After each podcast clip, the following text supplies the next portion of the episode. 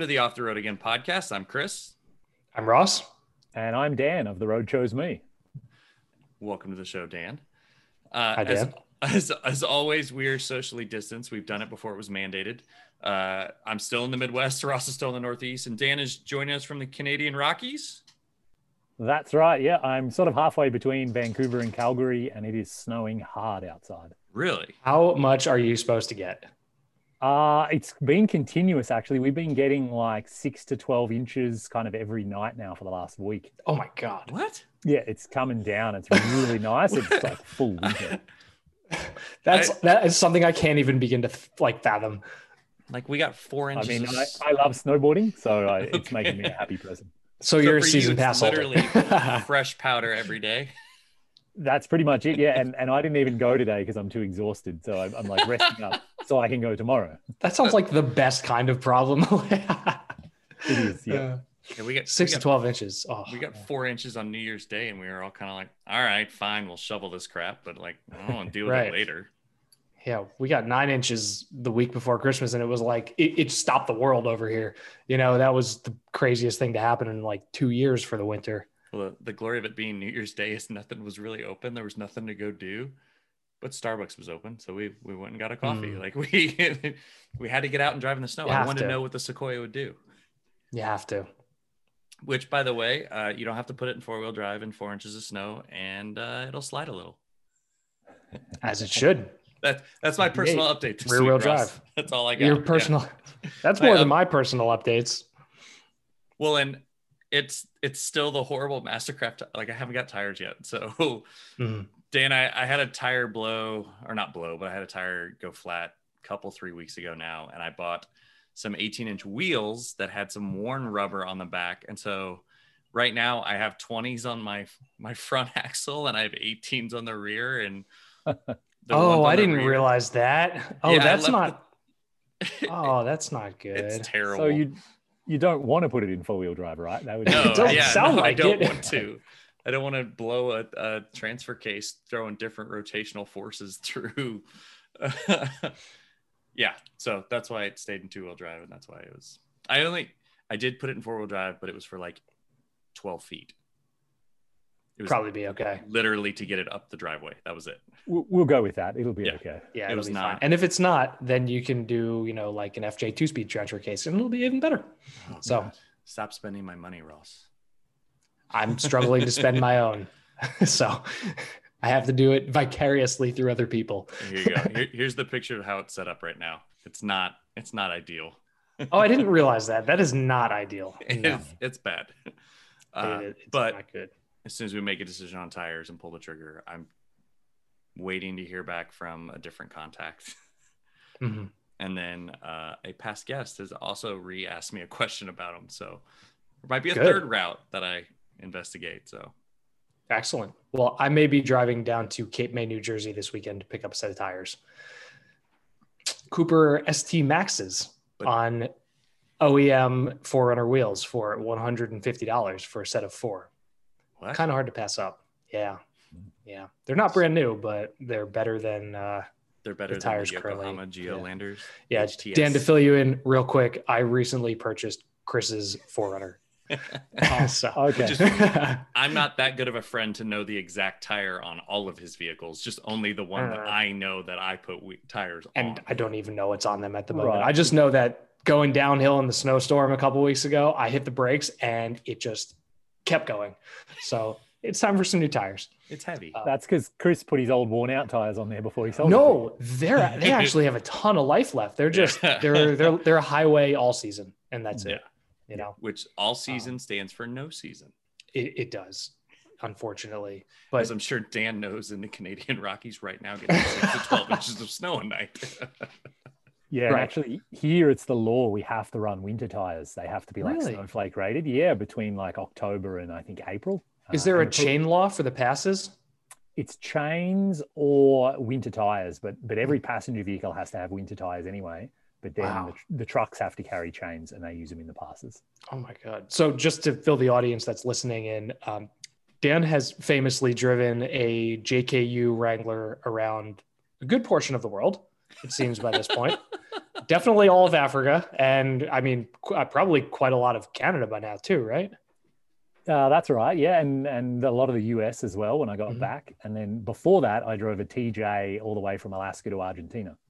So you have KO2s on the Jeep. and- Currently, not. No. Oh, I have really? uh, Yokohama Geolandar XATs on. oh, how have those been doing? They are excellent. I really like them. From the minute I put them on, they're way quieter than the KO2s. Mhm. Um, and they seem to be way longer lasting as well. Like my How many Jeep- miles were the on the KO2s by the time you got rid of them? Oh, I used up two sets in Africa, one on the west coast and one on the east coast. Mhm. Off the top of my head, I I can't remember exactly. Maybe I put on like forty thousand miles on each set. I can't remember. That's actually that's pretty strong, uh, given the terrain you drove over and the tread pattern of the KO2. I know Mhm. there's some people with the original BFG KOs that got like seventy thousand miles out of them, which is kind of comical. And then there's people who are like, yeah, they wore out after fifteen. Well, Hmm. Hmm, What My you Jeep's doing? heavy too, so it definitely uh it definitely chews up tires as much as it can. did you have to weigh it prior to putting it in the cargo container? No, um, containers have a maximum weight limit of like I think it's forty thousand pounds, Oh, and so okay, yeah. at some point I remember them sort of asking me, they're like, "Is is it going to be anything near that?" Like, no, it's just a vehicle, and they're like, "Oh, Yeah. we don't care at all." Then it's completely. I irrelevant." said Jeep. It's a Jeep because I'm sure there's people. We had a few guests on recently from like, you know, Earth Cruiser, and those vehicles are still only what fifteen thousand pounds or so. Oh, he told us, and now I can't remember. Yeah, I can't remember either. I, I know it was it was a, a large number, but it wasn't anywhere near forty. 14. Yeah, I think you have to work pretty hard to hit the weight limit on a shipping container. Yeah, Lead ingots or something. it's like you got to work hard. multiple vehicles, multiple unmarked, uh, very heavy packages. Yeah. Just to be But- fact checked, Earth Cruiser is 14,000 pounds. okay, I was It's only seven tons. that's still pretty heavy. Um, but yeah, so okay, so good to hear about the Yokohamas because for a long time, and I'm sure you know, the off-road world was you buy a BFG or you buy like a Mickey Thompson, you know, or something in that vein, or, or like a, a Goodyear MTRs were the big thing in the late 2000s. I'm sure you remember. And now, I mean, Cooper and Falken and Yokohama, and they're all just like blowing up on the scene. And it's I, Boy, I'm Toyo, especially Nitto. Um, I'm all about it. Yeah, I agree. Even General Tire have their what is that, the GT3 or something? Like, yeah, yeah, there's so AC3 now. many, so many of the companies now making quality tires, which is great. Mhm. Better for us. Yes, absolutely. Uh, more is always better with tires, but yeah, good to hear about the uh, about the Yokohamas. Um, we could go a million different places here, and I'm sure Chris is going to get a kick out of anything and everything we talk about, and so the guests. So, I mean, Chris and I, we usually start the show. We talk about our own personal updates. I got nothing. I'm. It, it- it's the Northeast in the winter, and it's you know It the sucks. spring, the winter of 2020 to 2021. So nothing's Is- happening here. Is the head unit installed? no, uh, it's day. I stopped counting. Um, Dan, the, the background story is in order to add Bluetooth to the 2005 4Runner, you have to replace the head unit. In order to maintain a backup camera, you have to replace the backup camera. It's been a bit of a process. Uh, today, I routed the wire from the backup camera down the side of the tailgate, through the tailgate harness into the headliner and down the headliner. And that took all of my hour long lunch. So tomorrow I resume running the wires from the back of the truck to the front of the truck. So I'm doing this like it probably could have been done in one Saturday, but I don't have a garage and I don't have a driveway. So I do it on my lunch at the shop. And it's uh it's yeah, I stopped counting how many days. The guys in the shop are actually joking. Like they'll walk over and be like, hmm, day 12, still not done. I'm like, you're not helping. I think this is at least our fourth show where you've referenced it now.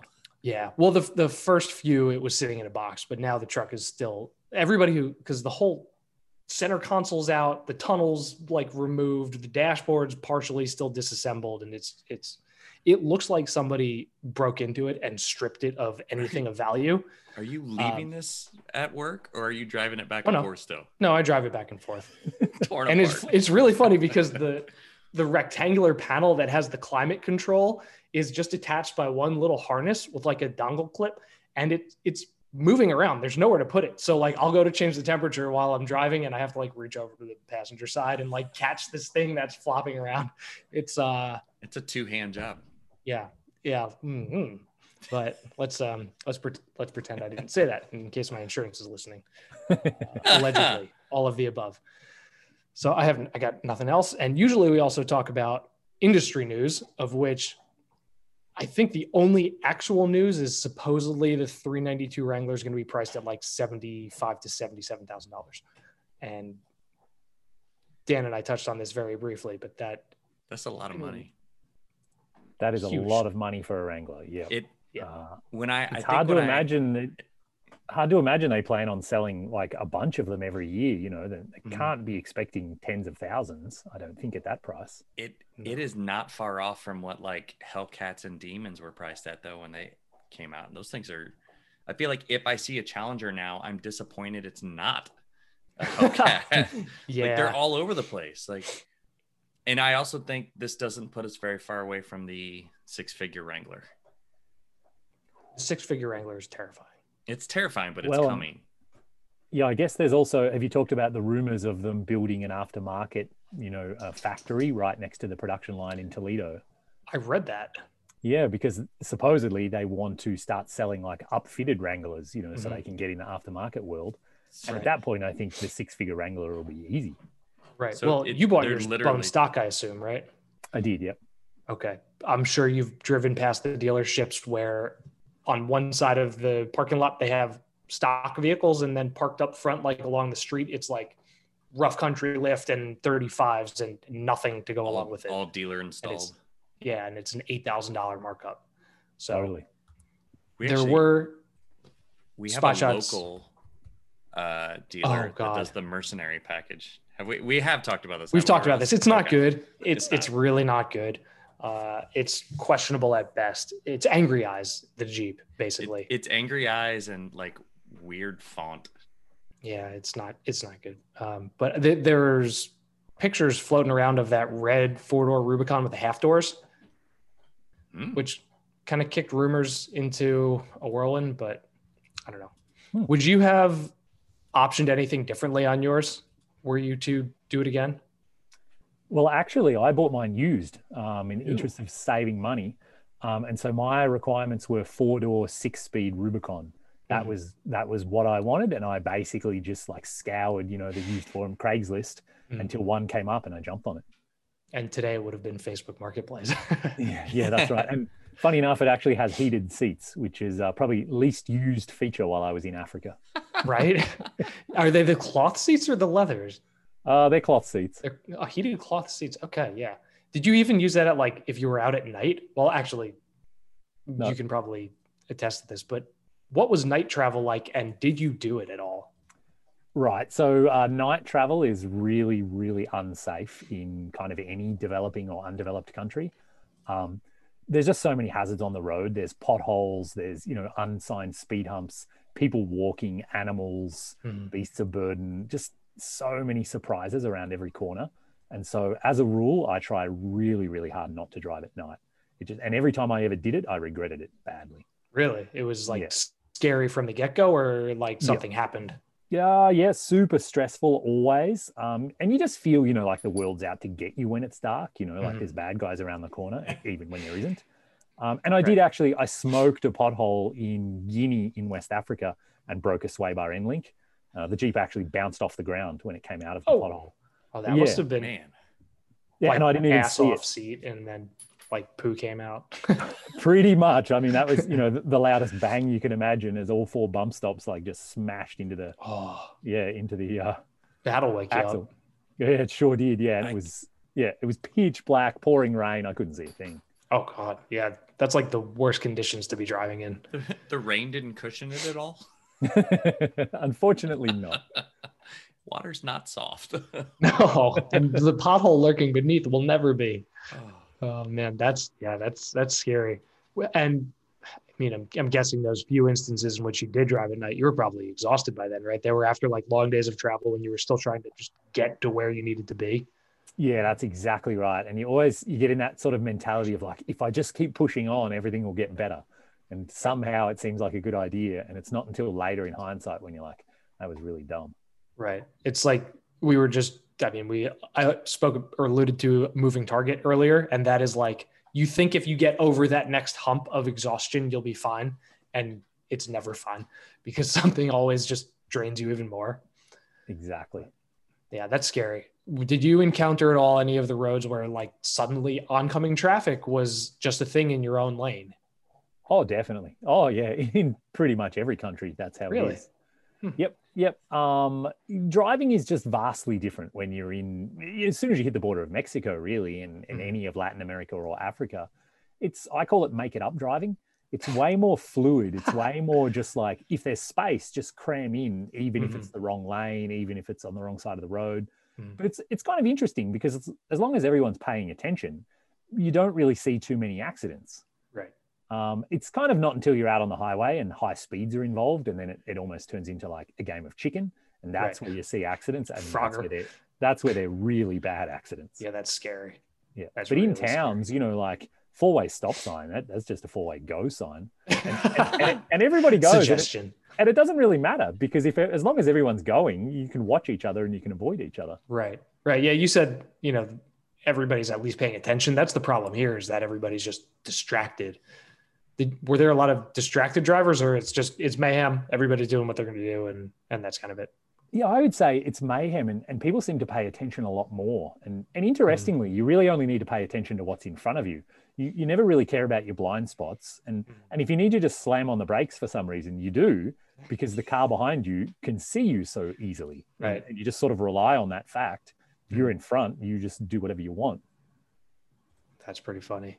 It's really like it- it's at first it's really intimidating, and then it turns into being quite fun and quite Mhm. like exhilarating to just like merge into a roundabout with like 50 motorbikes, like you know less than a foot off your bumper, and it just doesn't matter. It, you just smile at the motorbike rider, Right. and like he doesn't care at all. So you had dabbled in that in your, in the first trip, but how long did it take to really, for that to become second nature? Because I went to Italy on my honeymoon and the driving, I thought it was going to be an unlearnable curve. And it was after 45 minutes, it was just normal, you know, bikes flying by and people making crazy passes and you just do everything you can to, to adapt and it, it just works out.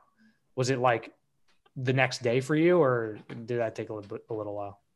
I think starting in Mexico is kind of a nice soft introduction, so it's not too crazy, hmm. and then so you get used to that, you know, in a couple of days or a week. But then sort of different countries like Peru is absolutely insane, and then so like Really? yeah, busters come around hairpin corners on the wrong side of the road in the mountains, like Oh, well, that's ev- fun. every day. And pretty much the newspaper every single day in Peru, front page, bus goes off cliff, 50 people are dead. Like it's uh, that's just life in Peru. Yeah. Note it- to potential future self: don't get on a bus in Peru.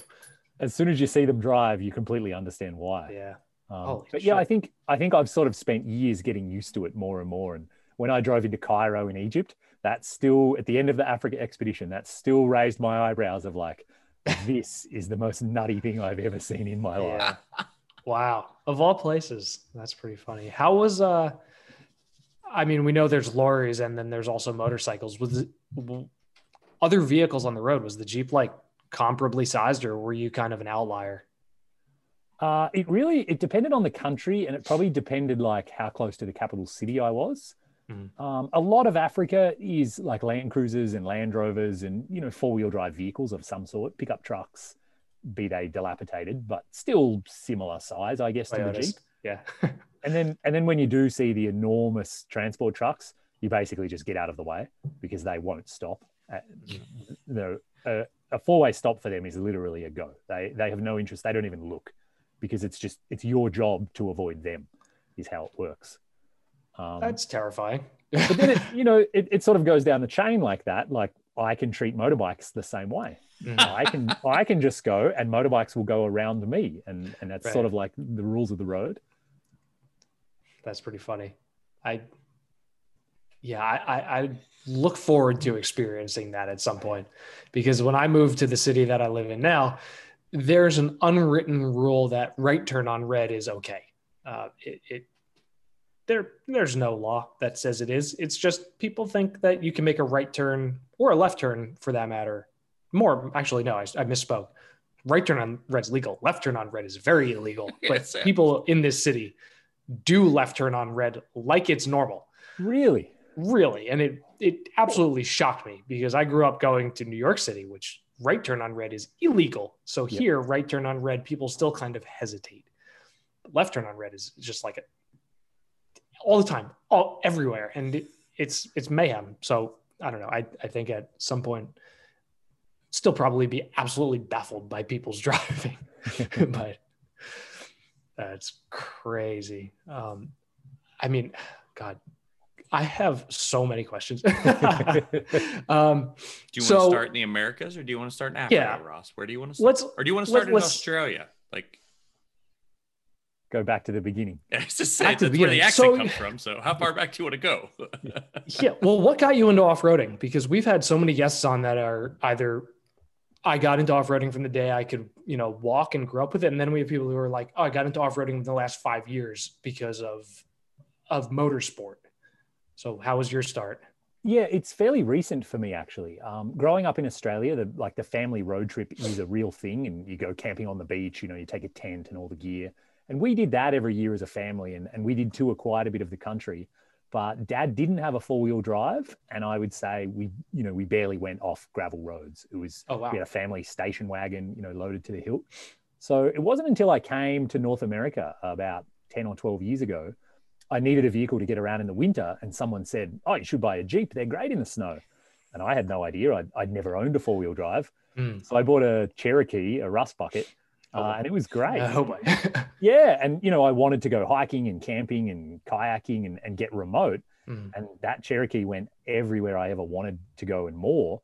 So then I sort of just, I, wouldn't say I'm even really an off road enthusiast, more of like exploring and, you know, I want to get Travel into by- wild places. yeah Yeah. And kind of the more the travel has, has motivated me to, to have these vehicles that can take me anywhere I want to go. so what brought you to the states and also what happened to the cherokee uh, I finished university in Australia and was so burnt out, I didn't want to get a real job.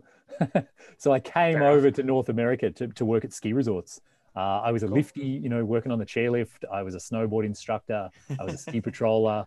Oh so Uh, you're really you were saying that you snowboard until you're exa- too exhausted to go Oh. the next day you're re- that's really like your life Yep, yeah, it was my life for a lot of years. Um, and then I ran out of money and I had to go back and get a real job and all of that. And, but just over the years, I've, I've really fallen in love with North America and the mountains, the Mhm. seasons, you know, the snow.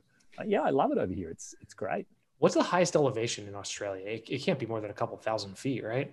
Yeah, it's not much at all. Um, I want to say three or four thousand feet. Uh, Oh, it's that's- just like yeah, it's it's a hill. You can just walk to the top of it. Three or four thousands, what like we have in Connecticut and, and New York. So That's that's right. that's pretty low. What's the highest you've taken the Jeep? Oh, I drove the Jeep to 14,000 feet in Ethiopia. Um, Okay. That's pretty good and high. I I think it was 14,000. I can look up the photo Yeah. I took of my GPS. That sounds right in my memory. I hiked at 12 in Colorado and I was like shot the next day, like exhausted. High, Can't imagine highest 14. point in Australia is 7,309 feet. No, okay. 7,000. Whoa. Yeah. So there you go. I have no idea. Don't listen to me. I, I don't It, know. it came from a website that was .gov.au. So I'm pretty sure it's the geo. It's It's, literally. Geoscience Australia website. Like I think it's the de- Okay. Australian Department government. of Geology. I guess I'll defer to them and Yeah. probably say they know a little bit more than I do.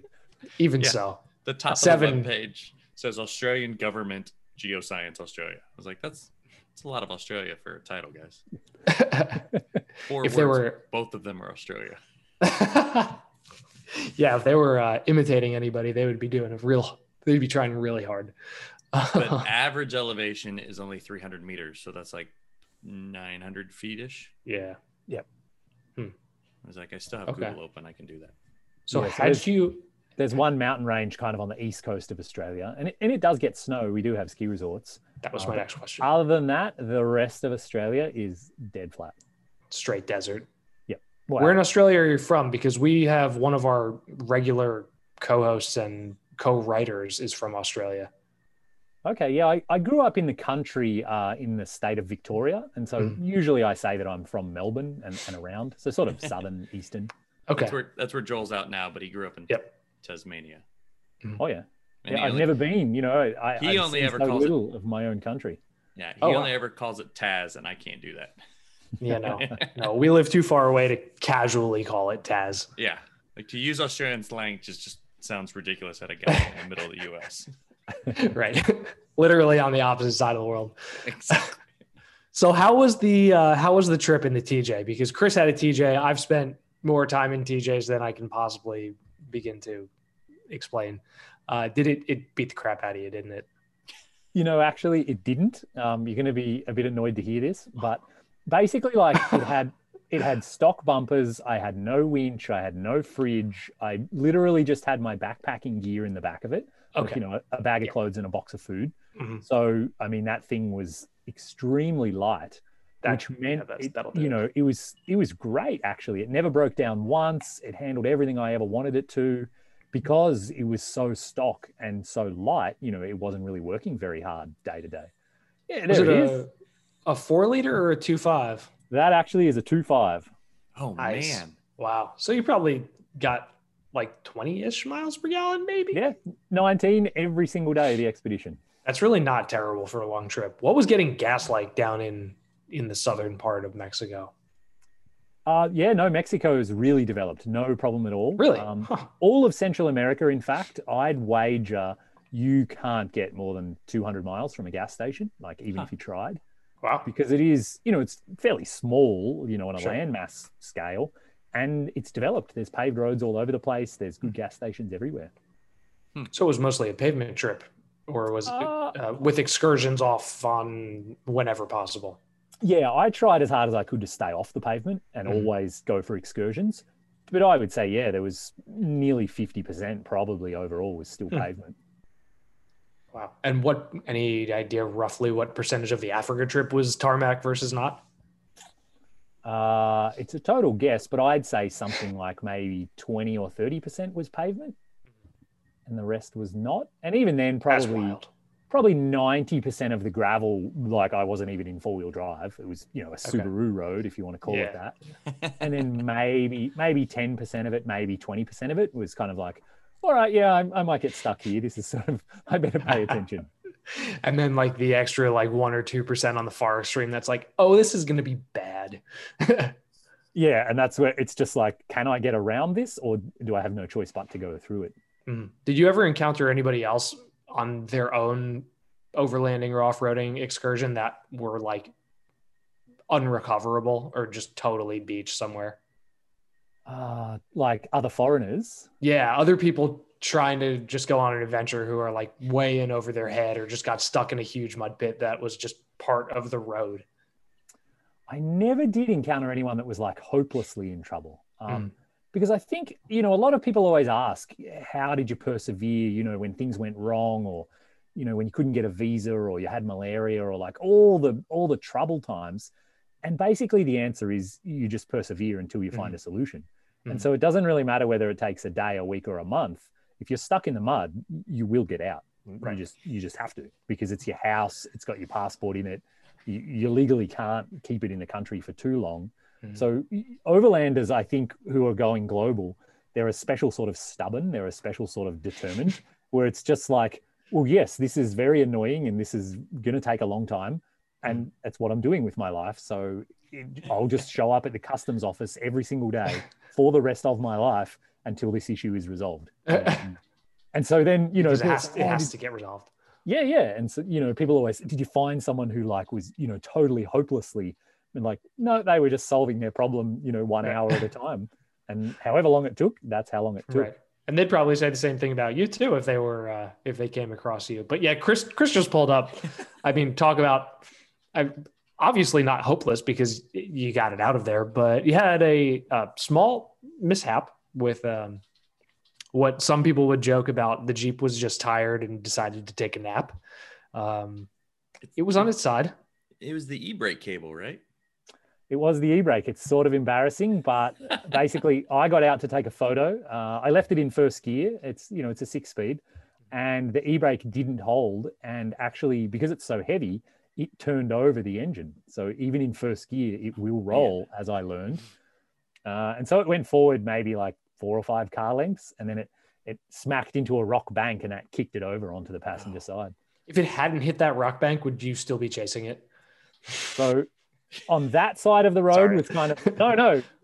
Valid question. That side of the road was kind of a rock bank for a while, Mhm. but had it have veered to the other side, it literally would have gone off a cliff. Oh like shit! like I don't know, a hundred foot cliff, like oh, man. literally destroyed.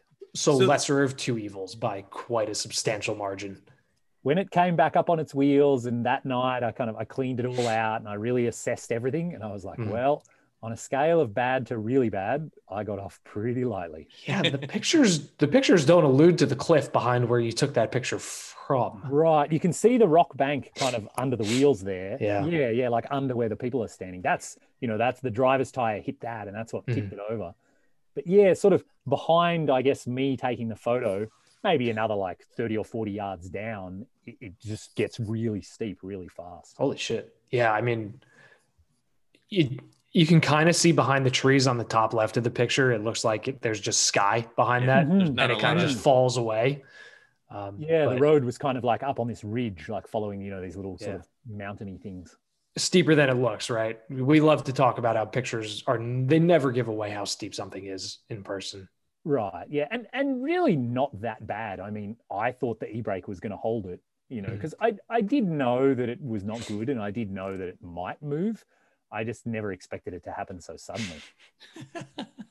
Okay, Good place for it to happen, all things considered. Oh, I mean, I was I was terrified. That's like fairly remote in Uganda. I hadn't seen a vehicle for a couple of hours. I I was I really hit my limit. You know, I collapsed on the ground and I really thought about I was just going to have to take my passport out and start walking. Holy Oh, shit! God. There was nobody there. It was no, just there like was nobody there. There Oh was my no vehicles, and like I didn't have any clue of where I would walk to. I just kind of started thinking about like Mhm. maybe this is it. Maybe I finally done it. Where'd the people come from? That's a great question. And the joke in Africa. they heard the noise. Yeah, yeah. The, the joke in Africa is you are never alone, especially when you think you are. So pretty much, if there is a road, there are people living near the road. You know, Mhm. they've got a little mud hut with a straw roof. And so, especially as a white person, especially a big loud crash like that, absolutely, they just showed up because they heard it and they wanted to know what was going on. Mhm. Yeah. And so That's- people always, they like materialize out of the jungle or out of the desert or whatever. And it's always shocking. You're like, where, where did you come from? And they're like, oh, I'm just walking. For how long now? And they're like, Yeah. "Oh, I don't know, a week. That's not a thing in the states. People would be totally caught off guard by that every single time. You know, Yeah, yeah. It takes some getting used to, especially like just when you're having a bathroom break or like just when you're about to sit down to dinner and these people show up. You're like, whoa, oh, hello, how are you? right? I've been on a couple ATV trails that cross the Appalachian, and you'll be sitting there like on the top of a mountain, kind of looking off, you know, at a ridge or something, and somebody sneaks up behind you, and you don't know they're there until like they sit down, and it is one of the scariest things ever. Like you're looking around, like, okay, who's gonna hear me if I yell? you know, and they're thinking the same thing. But in this picture, so you had you were using is that Garmin? You're running a Garmin GPS, That's right. Yep. And you would have just yoinked it out of the Jeep if you had to, and and just gone walking. Yeah, I I mean I just driven in on that road probably I don't know 20 or 30 miles from the last town I was in. So I just would have started walking back down the road, I guess. Is is the note on Yeah. the dash for what side of the road you need to be driving on? That is exactly what the note on the dash is oh for. oh my god! and, and I hear you laughing, but it's like a, it's a real thing. So in Africa, kind of most of southern Africa, they drive on the left hand side of the road. But the thing is, as you come back up, because of the countries I chose to go to, I swapped sides back and forward a few times. And so it's kind of a real thing. You wake up in the morning, you know, you- you're Mhm. camping out in the jungle somewhere, you get in and you start driving, and you're just on a gravel road and there's no one else around. And you really pause and you think to yourself, what country am I in? What, what side of the road am I supposed to be on? And it, it becomes a real problem. And and actually, even at a couple of borders, I the that one right there, good good pick up on the photo, the Uganda border. I was going into Rwanda here, and I drove off and then actually did a U turn and came back and asked the military guy. I was like, "Which side of the road am I supposed to be on?" And he was like, "Other side, buddy. Swap sides." Oh my god! because there are no signs. There's like nobody, nothing helps you. You just you just make it up and, and then drive away on the other side of the road. I mean, it, it sounds like in some places it wouldn't really matter, but it's that could be very, very concerning. They don't make you change anything. It's just you just go from one to the other. There's no. Yep, yep. It's just like make it up land, kind of for maybe a hundred meters on either side of that barrier, and then after that, you're supposed to have it dialed. I Oh my god! I think that was So a yeah, top. that, that note on the dash, it, it really brought me like peace of mind. I could Mm-hmm. glance at it and be like, okay, yeah, I'm definitely doing the right thing. This, I feel more, uh, you know, I feel more comfortable right now. I think it was a, So a, were there any? a Top Gear Chris, bit in the Africa special, and I think it was the same border. I think it was Uganda and Rwanda that they switched back to the whichever side they were supposed to be on. And the one of the co-hosts, they're like, "Nah, you're just messing with me." And then all of a sudden, somebody was driving at him, horns blaring, like, "Oh, oh, Mm-hmm. okay." It's exactly how it goes because I drove down the whole coast of West Africa and, and every single country is drive on the right. So it's, you know, left hand drive Jeep, drive on the right. It's natural, it's easy. Mhm. And then the day I drove into Namibia, there's no sign, there's no nothing to let you know. And so I drive away from the border, like on the other side of the road for the first time in many, many years. But you know, it's it's the wrong side of the road because you you're steering from the left, but Right. you're but you're also driving on the left. And so the first car that came towards me, it's just like this this flinching moment where you're like, "Oh crap, is this going to work out okay?" you, you just kind of like hold the uh. steering wheel a bit tighter than usual, and you're like, "Oh, I guess that worked." Either it works or it doesn't. You'll find out one way or the other. Pretty much, yeah. it, and it just- reminds me Yeah. nowhere near the same comparison but i was in like seventh grade and i went to canada with my parents and suddenly everything was in kilometers per hour there's no introduction to that. Growing to school in the us they don't teach you that. And i remember looking at the speedometer on the rental car and just being like oh my god we're going 130 miles per hour not realizing it was obviously kilometers per hour you know and my dad sitting in steering in the driver's seat going holy shit we're flying playing you know joking around. Um, and speaking of chris i meant to mention that to you. Dan this is my second fourth gen 4Runner the one that i had first. I bought in canada and imported from canada myself and my brain still can't get the speedometer right because this one has miles per hour up top and kilometers per hour on the on the inside and i still look at the top one thinking it's kilometers per hour and have to like do the swap back and forth every time That's not a good one to ignore in the US based Jeep. It's okay to ignore it in the Canadian version, but you need to pay attention to those Yeah. top numbers down here. I mean, flow of traffic, but it. Yeah. I'm still programming my brain after you know years with that other one. Um, okay, so were there any aside from swapping visas and you know changing paperwork and and and all of that? Was there any other country to country change you had to go through to make the trip happen, or was it basically you have your you know your all your paperwork in order, the Jeep is what it is, and you don't have to change you know license plates or registration or anything, right? That's right. Yeah, it's it's actually a lot more straightforward than most people realize. There's there's kind of like an international convention that says you can drive your vehicle as it sits right now in essentially every single country in the world. Hmm. And because it's registered and insured in its home country, that's good enough for any other country around the world just to let you drive it through as a tourist. Wow. So it's it's the big distinction. You, you're not actually permanently importing it, so you don't have to pay import taxes. It doesn't have to pass emissions, Right. all of that stuff. It's purely on a one month or sometimes a three month kind of you know temporary thing. Mm-hmm. And basically, at the border, they get you to fill in some paperwork. What's the VIN number? What color is it? Blah blah blah. Stamp, stamp, stamp. And then they're like, "Here you go. Here's your piece of paper. It's valid for a month. Have fun. See you later." And There were some places you did opt for they or they may they entice you to get insurance locally. That's right. Yeah, there's a couple of countries where it is legal, um, like a legal requirement to get collision insurance, and it's like ten dollars for a month or maybe twenty dollars for a month. And realistically, it's probably not worth the piece of paper it's written on. Right. But it's probably more so- work than it's worth should you need it. Yeah, yeah, but you have to get it, so you do, and then you're free to go. Mhm. So Chris pulled up a picture. What Chris? What was that picture? Um, or or he's pulling pictures live here from I think Instagram. Yep. Um, Dan's Instagram's a lot of fun. yes, it is. Which is Uh, at what- the road chose me for the audience. So truck stuck at can't see the rest of those words. Exit of river. So did you go around that guy or did you try to help him? It looks like some kind of like cargo truck. Maybe. Yeah, yeah, I think it is. And yeah, I went around him like just to the right of him, which made the exit kind of a lot steeper and a lot slicker, uh, but didn't have any trouble. Mhm.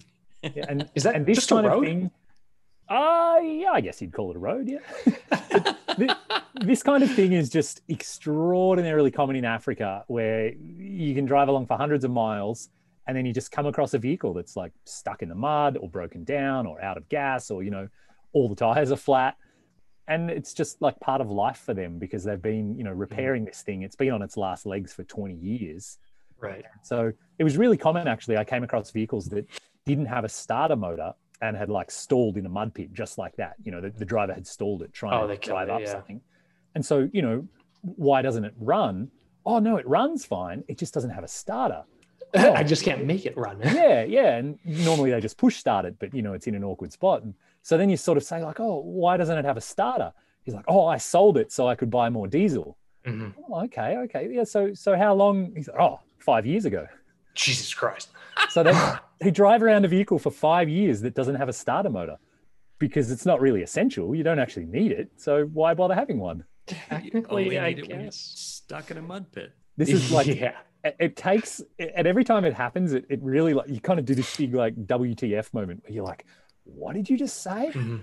the, the way that africans think and the way that they just pare things down to like bare essentials you're Mhm. like that's nuts but it makes sense but it's Right. true like you're absolutely right and then you're like Yeah. okay yeah good man and and usually like if it was a smaller vehicle i'd give it a push or give it a tug start or whatever if i could but you know like a truck of that size i was just Mhm. totally outgunned and the jeep Yeah. had no hope of helping They need another truck of that size to help them out. Exactly right. Yeah. It sounds like there's a sense of like adaptability that we just largely, not to speak for everybody, but for the most part in the States here, we don't deal with that. So we don't know how to do it. Yeah, You know? absolutely. That is like fundamental to life in Africa.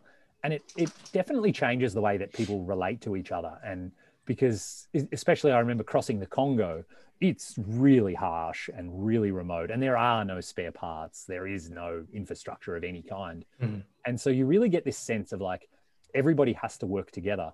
Otherwise, none of us are going to make it. Like, you, you can't go out as a lone wolf because sooner or later you're going to run into trouble. So it's just this ongoing process of like, you help me and I'll help you. And, you know, maybe you end up in a bit of a convoy, or maybe, you know, a whole bunch of locals jump in the back or on the Jeep or whatever. You help them get to the next village. And then something happens in the village where they help you.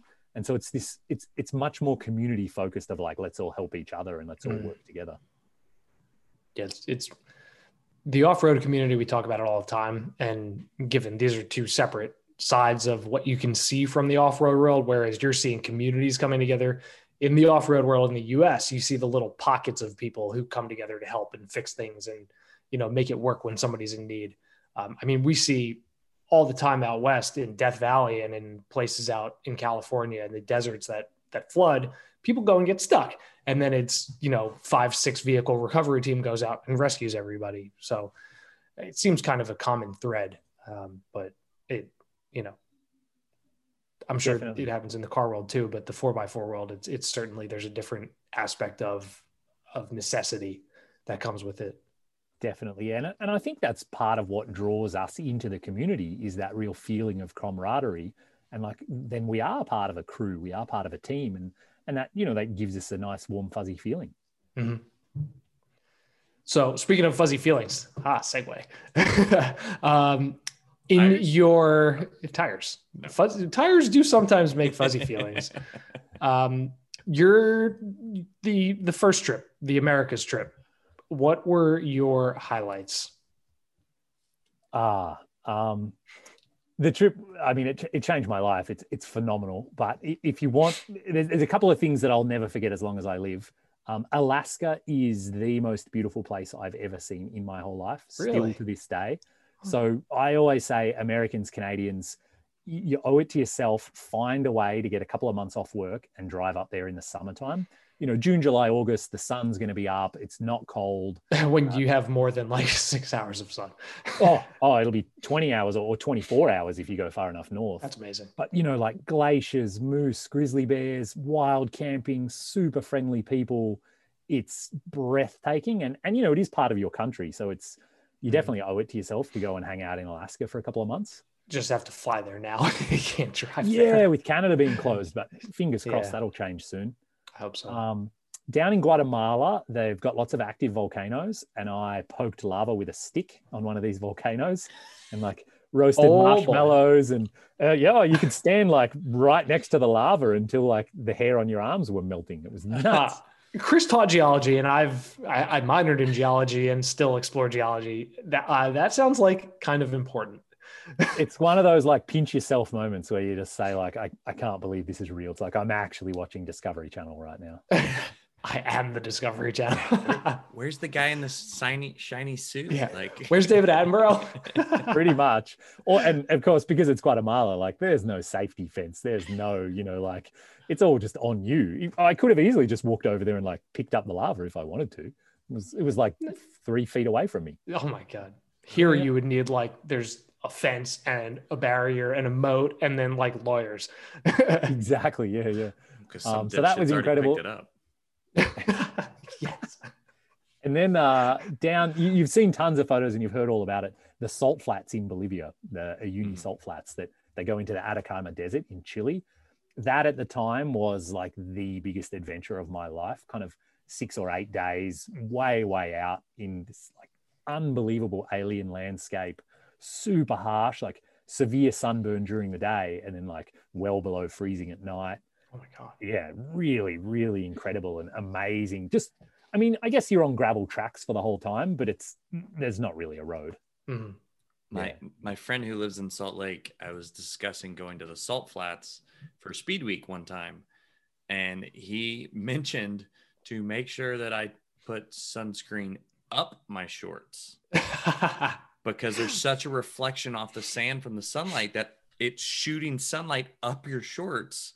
And so if you haven't uh, applied proper protection up there, you're gonna have some crazy sunburn underneath your shorts. yeah.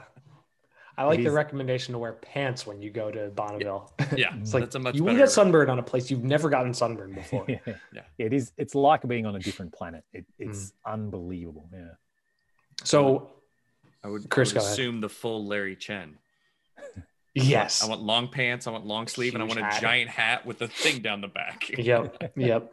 Dan, Shade. so you had malaria. Did you get sun crazy any any bad sunburns? You were probably behind the wheel for a lot of the time, you know, shielded from direct sun, but you know, Yeah. malaria was the biggie. What else? yeah i think my australian upbringing uh prepared me pretty well for sunburn you know Okay. like you just put sunscreen on every single morning when you get out of bed. While you know you brush your teeth you put Brushing teeth, sunscreen on. sunblock. it yeah. just is yeah and sometimes twice a day you know and, and i have a big hat trying to keep the sun off. Mhm. um what else? I got i got a few stomach bugs here and there you know from eating local street food. Um but really all in all you know nothing major. No no trips to the hospital other than malaria you know no cuts no animal bites um, i saw a bunch of scorpions and a few snakes and things but they never gave me any trouble Mhm. So you self treated when you had malaria, right? That was all on the fly. Just take it as it came. Yeah, pretty much. Um, the first time I got it in Mali, I was staying in like kind of this overlander camping place. Um, and someone there went down and bought the drugs for me. And then so I took the drugs for a few days and it Mhm. actually wasn't that bad. Kind of like the worst flu you've ever had, where you kind of just, you just wrecked for like three or four Isn't- days. It's not good. No, no, but it, you know, afterwards I was like, oh, that's no big deal. I'm tough. right. and then and then I got it a second time when I was in Angola, uh, and it absolutely wrecked me for for five days. I couldn't eat, sleep, walk, talk, drink, anything. Um, I lost Oh. twenty pounds in five days. Holy shit. Yeah, yeah, and I was I was traveling with this German couple at the time, and so we were just like camping out in the wilderness, so couldn't really go to a hospital. Um, but we planned ahead for this. We bought the prevention or the, the medication Mhm. earlier, and we bought the injectable format, which is way stronger. Mhm. So morning and night, they were giving me needles in my backside to Oh, boy. try and, try and help me pull through. Did you do any kind of prep? Yeah. Yeah, and, Like and it was- before you, sorry, Ben. sorry, yeah, it was one of those moments in my life. So this German couple, you, you know, they're German, and uh, Didi, he's a he's a mechanic, and he's a big guy. He's got mechanic hands, and so for five days a night, I would drop my pants, and he would stick a needle in my backside, and so it was it was one of those moments in life where I'm like. What bad decision led me to getting a needle in my butt from a German mechanic on the side of the road in Angola? Like, where did I go wrong? Uh, surely this is something my mom warned me about, and I Right. shouldn't shouldn't have Mom, ended up like are you this. are you proud? And I I remember being like, I was, I was so out of it with malaria that like I, I didn't think it was funny, but at the same time I knew it was funny. I knew it was ridiculous. you know, he was biting his tongue, trying not to laugh as he was doing it oh, because they were was loving it. They, they took a photo for me, so there's, there's photographic evidence of this. very great. I feel like Uh, at, at the end of day two, though, they start to go, come on, man. Like right. Can't you do it yourself? day two, like, oh, three more days after that? Like, I I can't Yeah. handle a 24 hour bug. Yeah, it was a thing. It was definitely a thing. Did you prepare or do any like field preparation kind of stuff to know how to treat yourself or how to deal with that on the fe- in the field prior to leaving, or you knew you had to buy the kit, you knew had to be prepared, and that was it? Yeah, I kind of did as much research as I could, talking to other people who've made the trip and you know reading online. And I didn't take any specific training courses. Um, Mhm. I've done a bunch of wilderness first aid like previously in my life. Yeah. Um, and so I just educated myself as best as I could about malaria. You know, and I figured you know sunburn, regular burns, cuts and scrapes, things like that were likely. So that's kind of what my first aid kit was stocked full of. Um, but you know, nothing wild. I, w- I wasn't prepared, you know, if, if, if I got a punctured lung or something, I wasn't carrying anything special for that. There's no man. I don't know if there is a way to be prepared for that prior. Yeah. Yeah. So, I mean, I, I definitely have some wilderness first aid training, but not nothing like really heavy. Mm-hmm. Mm-hmm. So so sickness. I mean, how many days was this trip in total? It was like a thousand or so. Yeah. It was 999 days. Perfect. so it was what maybe ten to fifteen days of being sick total. Oh, maybe more like 15 to 20. Even so, that's that's a, a very small number. I mean, it's pretty amazing. That's right. Yep. And really, most days that I was sick, I was like, oh, whatever, I can soldier through, you know, just Mhm. upset stomach. You can, like, oh, it happens. Deal with it if you have to. Is Yeah. part of that because you're you were literally by yourself so much? Like you weren't really around a lot of No germs to share. other humans to like That's a good say. question. I don't know. And I, I definitely ate street food like at every opportunity. So I, you know, I was inviting stomach bugs for sure. Um, Tempting. Yeah, that's it. That's a good question. If that's why I got sick less often. yeah, How how frequently and and for roughly like how many days or miles do you think you actually had a passenger? Ah, yeah. In the Africa trip, actually, I had a girlfriend come with me for for different segments of the trip, Mhm. and then I convoyed with other people, and I also had some backpackers on board from time to time. Uh, and a friend from the states flew out and traveled with me for a few weeks. I'd say maybe forty percent of the time there was someone. With Oh, me. wow. Maybe, Oh, that's- fifty percent of the time. That's way more than I actually expected. Mm. Even so, fifty percent of the time with nobody to breathe the same recirculated air.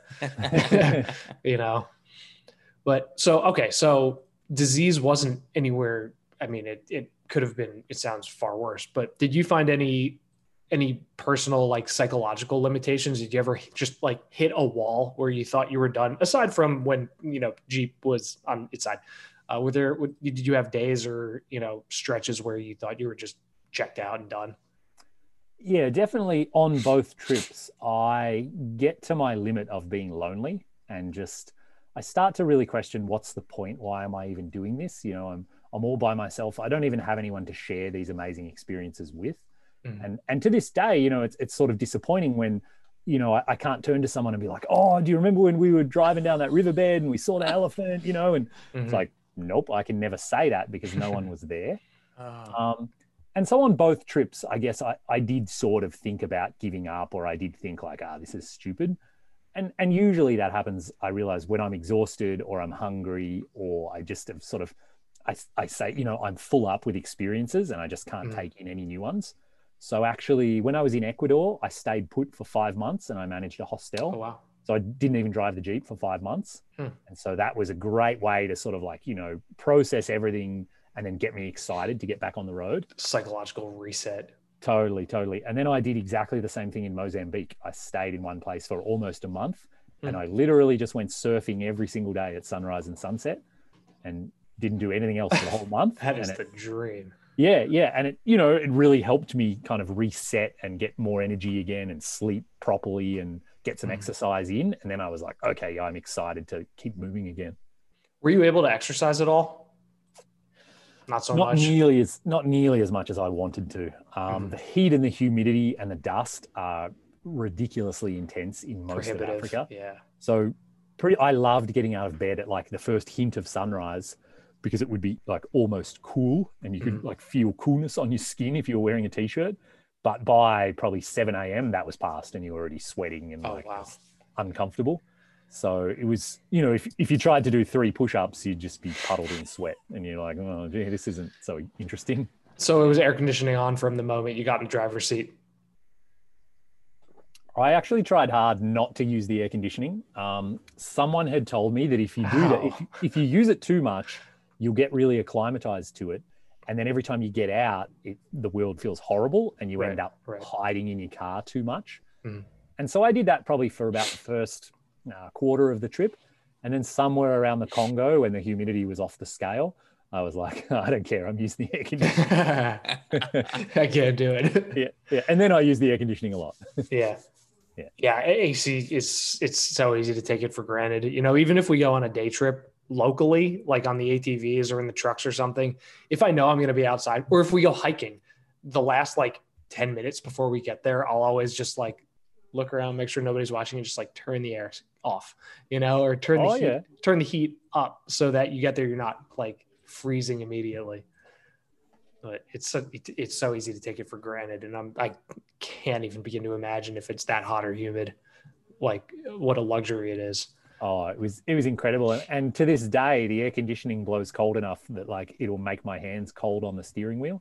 So uh, it- it, still works really well. Yeah, I'm super happy with it. That's that's a, actually amazing. So in, in terms of the Jeep, what went wrong? Like what kind of maintenance did you have to do aside from, you know, a you said you lost a sway bar link in a pothole. Yep. Was there anything, you know, because you, you probably could have very easily had to change an AC compressor if you had overtaxed it and and you know sheared something, but was there anything really unexpected that caught you by surprise other than tires and oil changes? No, no, actually, the Jeep was phenomenal. Like it, it never let me down. It never left me stranded. Um, the joint on the front drive shaft, I tore the rubber boot and then so it, it spat out all of its grease and I had to change it in South Africa, but it wasn't packed with grease properly. So then it died again in Uganda. Um, so I had to take the front drive shaft off and I just drove for like a month without four wheel drive. And that was really the only actual like trail fix. And that was the only, you know, sort of incident mechanically speaking. Um, and I, I planned it all along. South Africa has a really big Jeep kind of presence. You know, there's Mhm. big aftermarket and upfitting shops and whatever. So I drove the whole West Coast, about 40,000 miles. And then down in South Africa, I did an extra large round of maintenance. So I did, you know, all of the fluids in the transfer case and the Mhm. transmission and all of that. I put in new U joints. I actually had a new clutch put in, partly because I bought the Jeep used and and I didn't know what the condition of the clutch was. And the more I thought about it, the more I would rather have it done in a good professional shop in South Africa. Somewhere Rather than- reputable that you can actually Yeah. Yeah. rather than like try to figure it out on the side of the road in Sudan. Didn't didn't sound like that would be that would have been an adventure in of itself. Yeah, yeah. So so in South Africa, I, I did do sort of more significant maintenance, but it really was mostly just you know wear items and maintenance. Yeah, wasn't anything- straightforward. Yep, Yep. and and I really enjoy doing all of that stuff myself, so that I can have a really good look around at everything and, and make sure everything looks straight and you know there aren't oil leaks Yeah. where there shouldn't be and yeah. There is a special confidence that comes in maintaining your own things that you're going to spend that much time with, or you know, in the sake of the ATV world, on. Um, even if you're not a spectacular mechanic, not rolling my eyes at myself here, it, it if you know what's happening underneath it, it just you have that sense of like, okay, if I have to climb under here and I see an oil leak or I see grease spewing out and I didn't see it before, then I know something has changed and I know something needs to be addressed. Um, yeah, I agree 100%. And and one of the great things that I've kind of learned from my trips or a habit I've picked up, whenever I buy gas in, in most of other countries, someone's always pumping it for you. So you kind of end up just standing around with nothing to do for five minutes. So I developed this habit where every single time I'll open the hood and check the oil. And so, oh. yeah, so now in life, whenever I'm buying gas, I check the oil. And of course, while you're under the hood, you know, you, you touch the, the serpentine belt, you give the batteries a wriggle, you, you know, you have a look down the side of the engine. Is there an oil leak? And, and I always say, you know, if the engine had blown up at some point, at least I would have said, well, you know, I, I did my best and I just checked the oil mm-hmm. two days ago. And so mm-hmm. I, I, don't feel that it's my fault. But if I went a whole month without checking the oil and then the engine blew up, I'd be pretty down on myself. So yeah, yeah, just just a good habit that I've developed to to constantly check things and and even mm. in the morning when I'm brushing my teeth, I kind of I walk a lap around, like kick the tires, maybe crouch down and have a look at the brakes, or just kind of look at the end of the tie rod, like just not really looking for anything specifically, but just in general, like mm. has anything actually fallen off since last time? Is shit where I left it? yeah, pretty much. And like you said, you know, is there a major oil leak? Which you know it could happen for sure. Mm-hmm. So obviously, TJ to JK, you have a, a, a Jeep, you know, a uh, I can't even think of the word. You like Obsession? Jeeps. Obsession. no, uh, that's a strong word. Aficionado? A, yeah. Well, fan? Well, yeah, you're a Jeep fan. We'll leave it at that. But was there any consideration for anything different? A Land Cruiser, um, you know, a Mitsubishi, anything, you know, Nissan, something that is also kind of seen around the world, or was it you knew you were going Jeep after the first trip and that was it?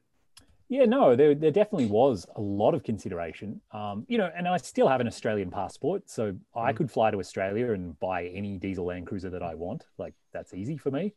Um, but I, I, a big part of it is, you know, my little Jeep did so well without ever breaking down. So, mm-hmm. so I knew that it was going to be up to the challenge. Um, as well as that, here in North America, the Jeeps are inexpensive, I think, compared to everything else. Quite. The, the range of ah. aftermarket products is is enormous, you know, and, and things mm. like the pop up roof that I have on mine, you know, custom made for that vehicle right. I think is is a big win compared to you know if I got a Pajero or, or some other vehicle that isn't as sort of customizable. Right. Um, Fixed roof and yeah, yeah, and then and then really the final thing that I thought about is a big part of what I'm doing is that I want to show people out there what's possible and and that you can go and live your dreams if you want to. You don't have to buy a hundred thousand dollar strange import Land Cruiser that you know doesn't exist in your country and is really difficult to get and no, no, I, I really want to show people like literally, I bought my Jeep used on Craigslist for $17,000. I spent a bit more than that upfitting it. And then I just drove it all the way around Africa. So, yeah, that's pretty amazing. I, yeah, and, and anyone in North America can buy one of those Jeeps. You know, they're, they're mm-hmm. literally mm-hmm. a dime a dozen.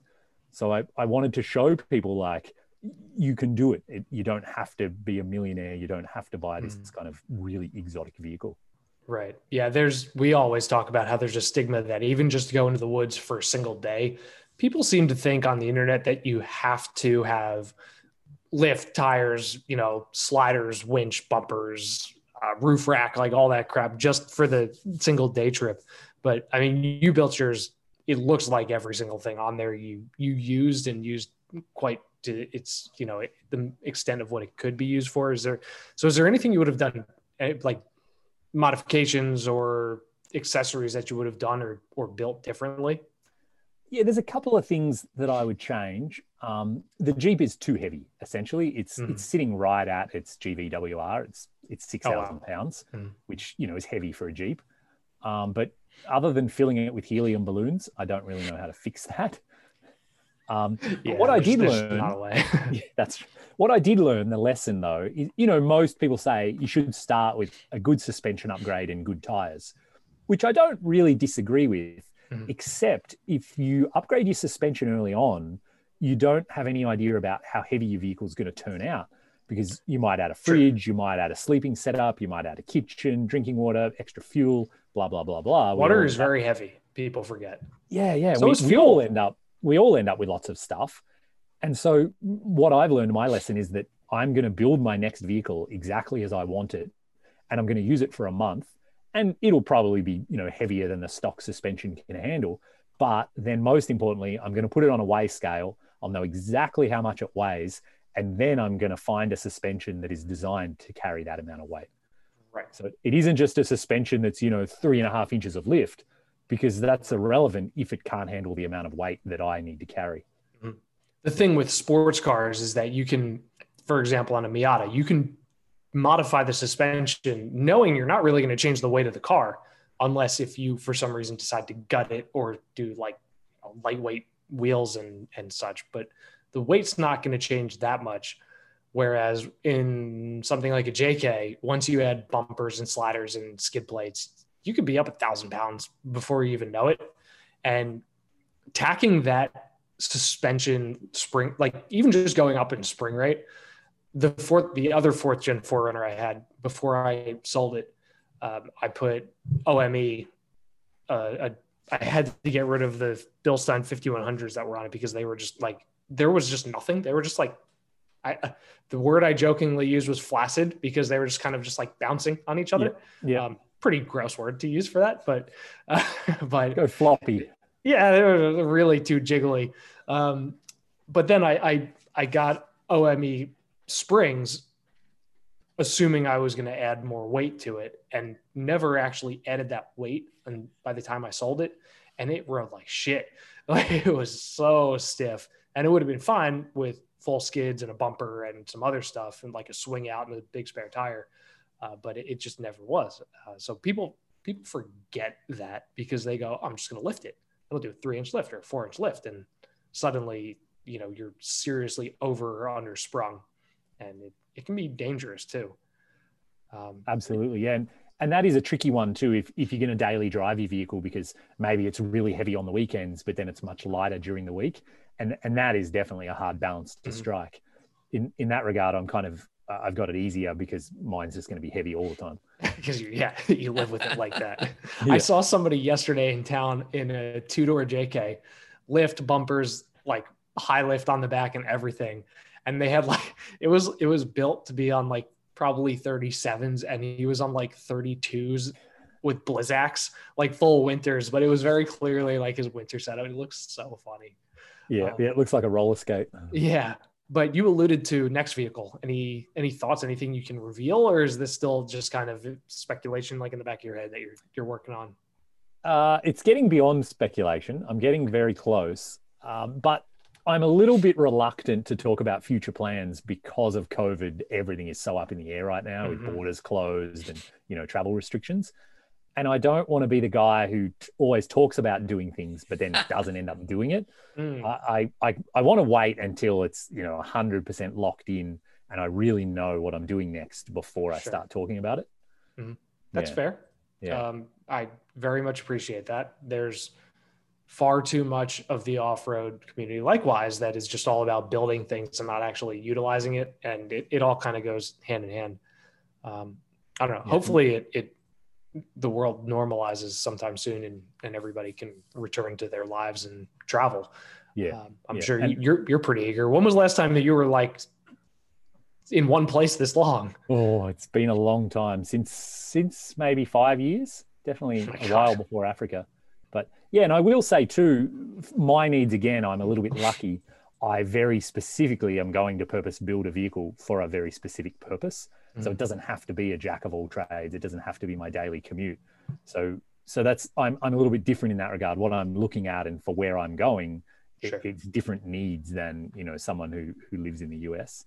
Mm. Um, but I think I'm hoping again to work towards something that is very like achievable and very like people people can take inspiration from it or learn. Because I hope people can learn lessons from what I've done wrong or what I've done right, and and help incorporate that into their vehicle or their trip. And hopefully their lives. Uh, I do want to touch quickly on the work less to live your dreams aspect of things, which seems to be more. It's not so much on the look where I've been, look where you can also go. It's more the ethos of uh, a work life balance mentality. Uh, you want to touch on that at all and how that led you to doing what you do now? Yeah, for sure. Um, when I was before the Pan American Highway, I was just working as an engineer, going to work every day. And I, I just kind of had a look around and I realized I could flip the autopilot switch on and, and sit there doing that until I was 65. And there was mm. no, there was no interest, you know, sitting inside every day instead of whatever's outside the window. Um, and I was really lucky, actually. A guy I worked with, he just decided, he said, Oh, I only work four days a week. I was like, What do you mean? He's like, I just don't need any more money. What I need is more time so I can enjoy myself. He's like, So instead of buying a new car, when I have a day off work, I just walk to the park and read a book, or I throw the frisbee, or like I do all these free things. So the, the money that I'm missing out on mm. is irrelevant anyway in my life. And so it, it really got me started down this path of like, trying to maximize the amount of time that I have not at work so I can actually go and do the things that I love doing and that I want to do. And it's it's kind of a big game of basically try to spend less money so mm-hmm. that you don't have to trade so much of your time to get more money right. so you have more time to do what you want. Mm-hmm.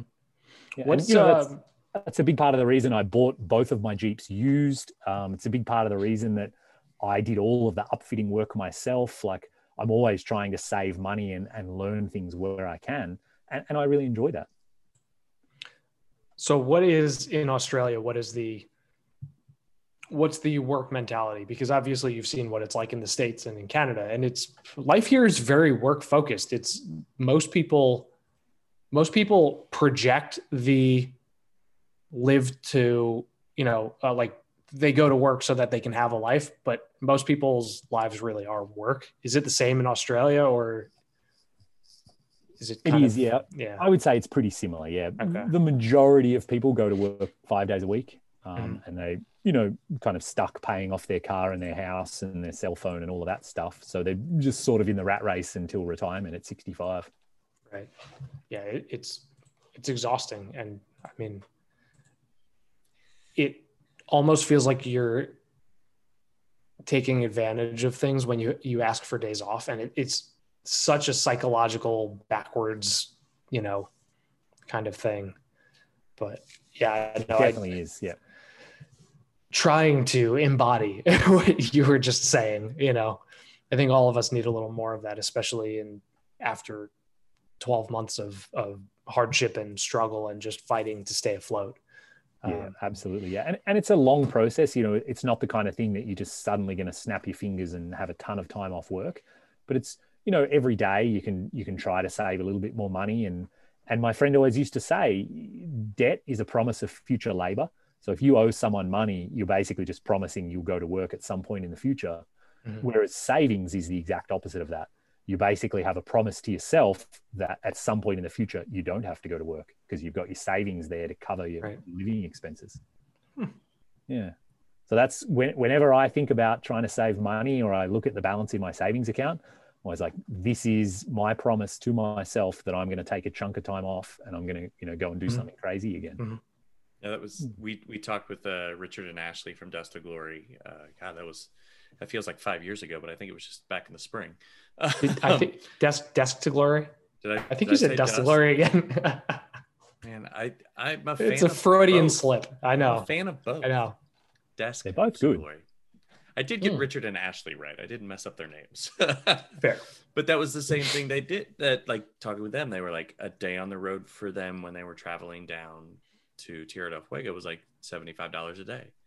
So every time they could put money away, they're like, that's another day on the road, not having to work. Mm-hmm. That's right. Yeah. And, and it's good to remember too, if you want it to be, it's it's another day in some like beautiful place that you never, you know, like Alaska or like Tierra del Fuego that kind of is mind blowing.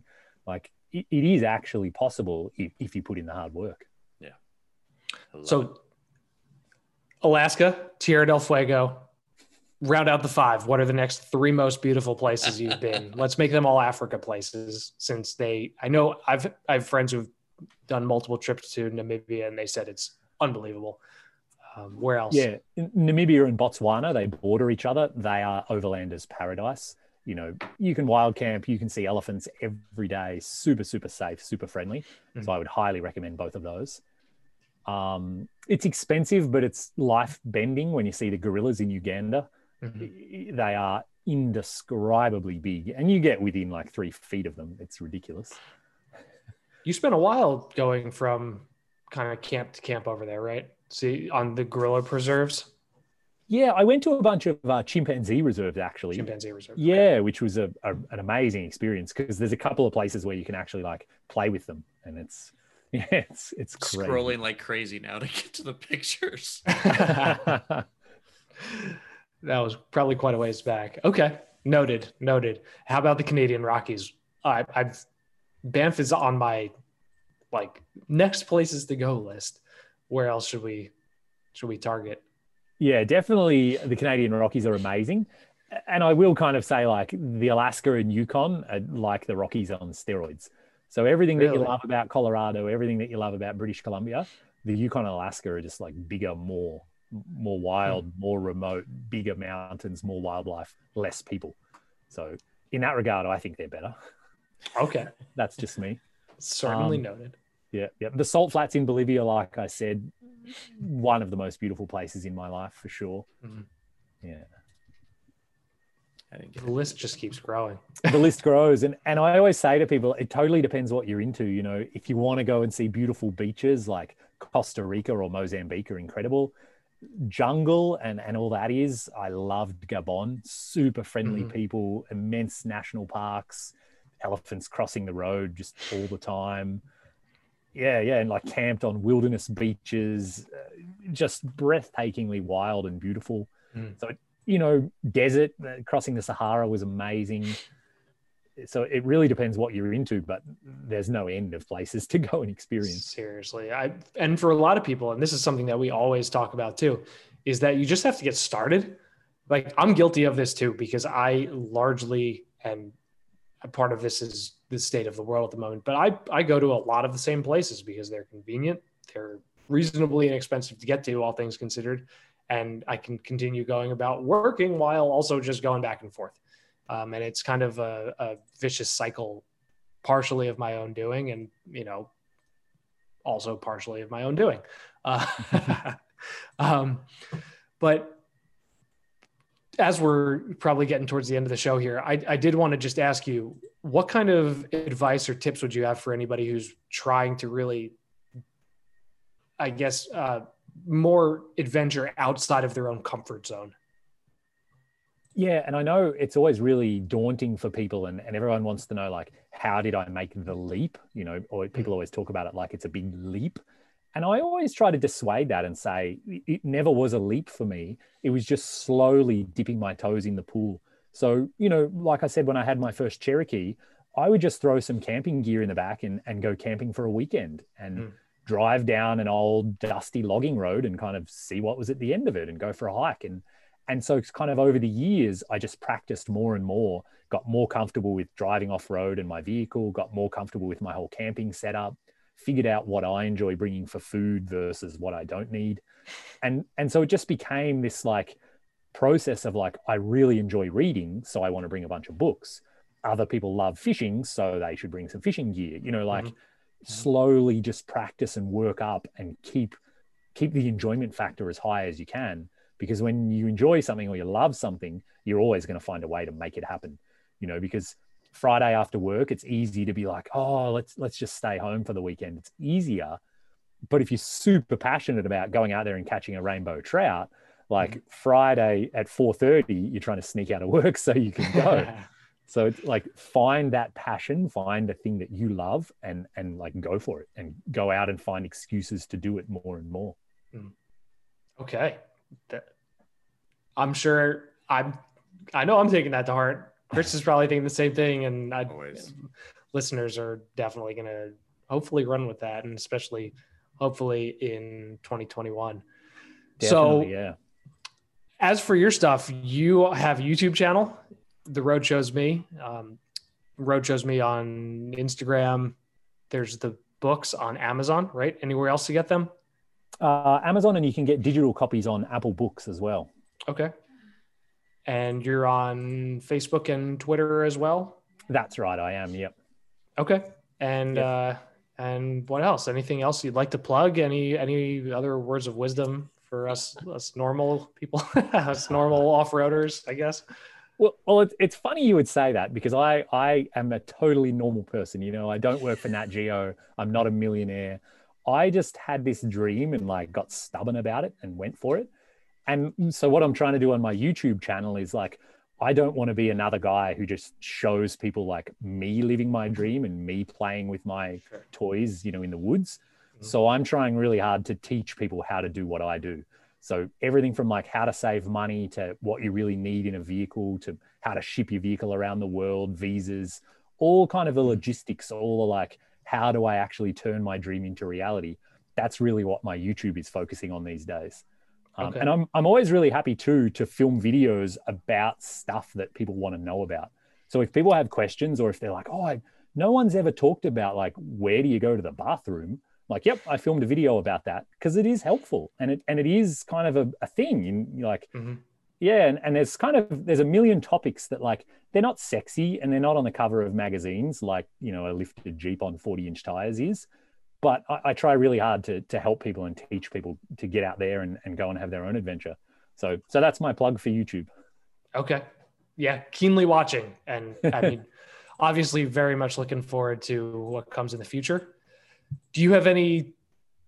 The I know when you got back from Africa, you were doing the expo tour. Mhm. That's kind of uh, Chris and I had discussions about going to the Midwest Expo in on Valentine's Day. You have anything planned, or is it very much just all in? Uh, up in the Everything's in the the, big COVID wish wash. I don't know. the plan was to, to get to all of them again in 2021. Um, but I know they've already delayed the, the big Prescott one until Mhm. later in the year. So I, I have no idea what's possible. And, and actually, the border between the US and Canada is still closed. So I. I can't even get down to the US right now to go to any shows. yeah. Um, so it's I'm I'm hoping definitely to get to more shows, but I, I really don't know. Okay. Yeah, I'm looking. I as I as you said that, I looked at the. Uh, I looked at today's date and remembered it was five years ago today. I drove into Canada to buy my first 4Runner. Sweet. So full Sweet, that's circle. a good milestone. Yeah, full circle. And then I spent an hour today trying to unfuck the stuff that I messed up on the new one that I, the other one that I have. So It's it's all part of it. They what do they call that? The circle of life. yeah, Buy perfect vehicle, screw up perfect vehicle, spend time and money trying to fix perfect vehicle. there's no such thing as perfect. Not unless you have crazy money, but you know that. Yeah.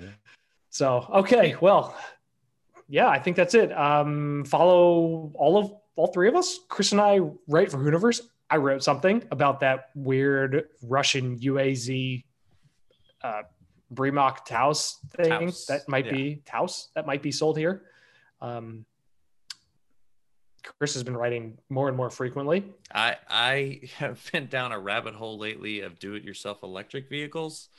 Um, holy crap, those things are expensive. Mm, Like not they're- what the internet would lead you to believe. yeah there well there was uh, it's a completely different tangent but like there were some that was like if you go buy a used forklift motor for a couple hundred bucks maybe it's not bad. But every like single time the same thing is still batteries. Batteries are so expensive. So every i've been on ev west website. I've been on like it, it just so many of the kits were like here's our kit for this number and then good luck getting batteries like it, it was Mhm. just yeah anyway Batteries only new for manufacturer for seven thousand dollars. Okay, no, like it makes So- brad's idea with his nissan leaf slash boxster that more impressive to me yes, and all the kudos in the world to him. But in, impressive doesn't necessarily mean rational, and I say that lovingly. I love this project i still want to see when it's done doesn't I just don't want my hands anywhere near it. in in brad's defense none of his vehicles are rational true, very true.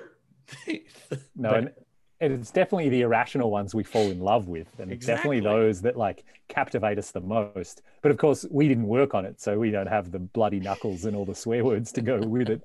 Absolutely. That- no, truer words may never have been spoken. Yep. So, yeah, that's our show. Dan, thank you very much for joining us. Um, we encourage everybody to go read your stuff on your website and pick up the book. And hopefully, hopefully, hopefully, we can all get together and have a laugh sometime at an expo in the near future. Look forward to it, guys. That was a lot of fun. Thanks. Great.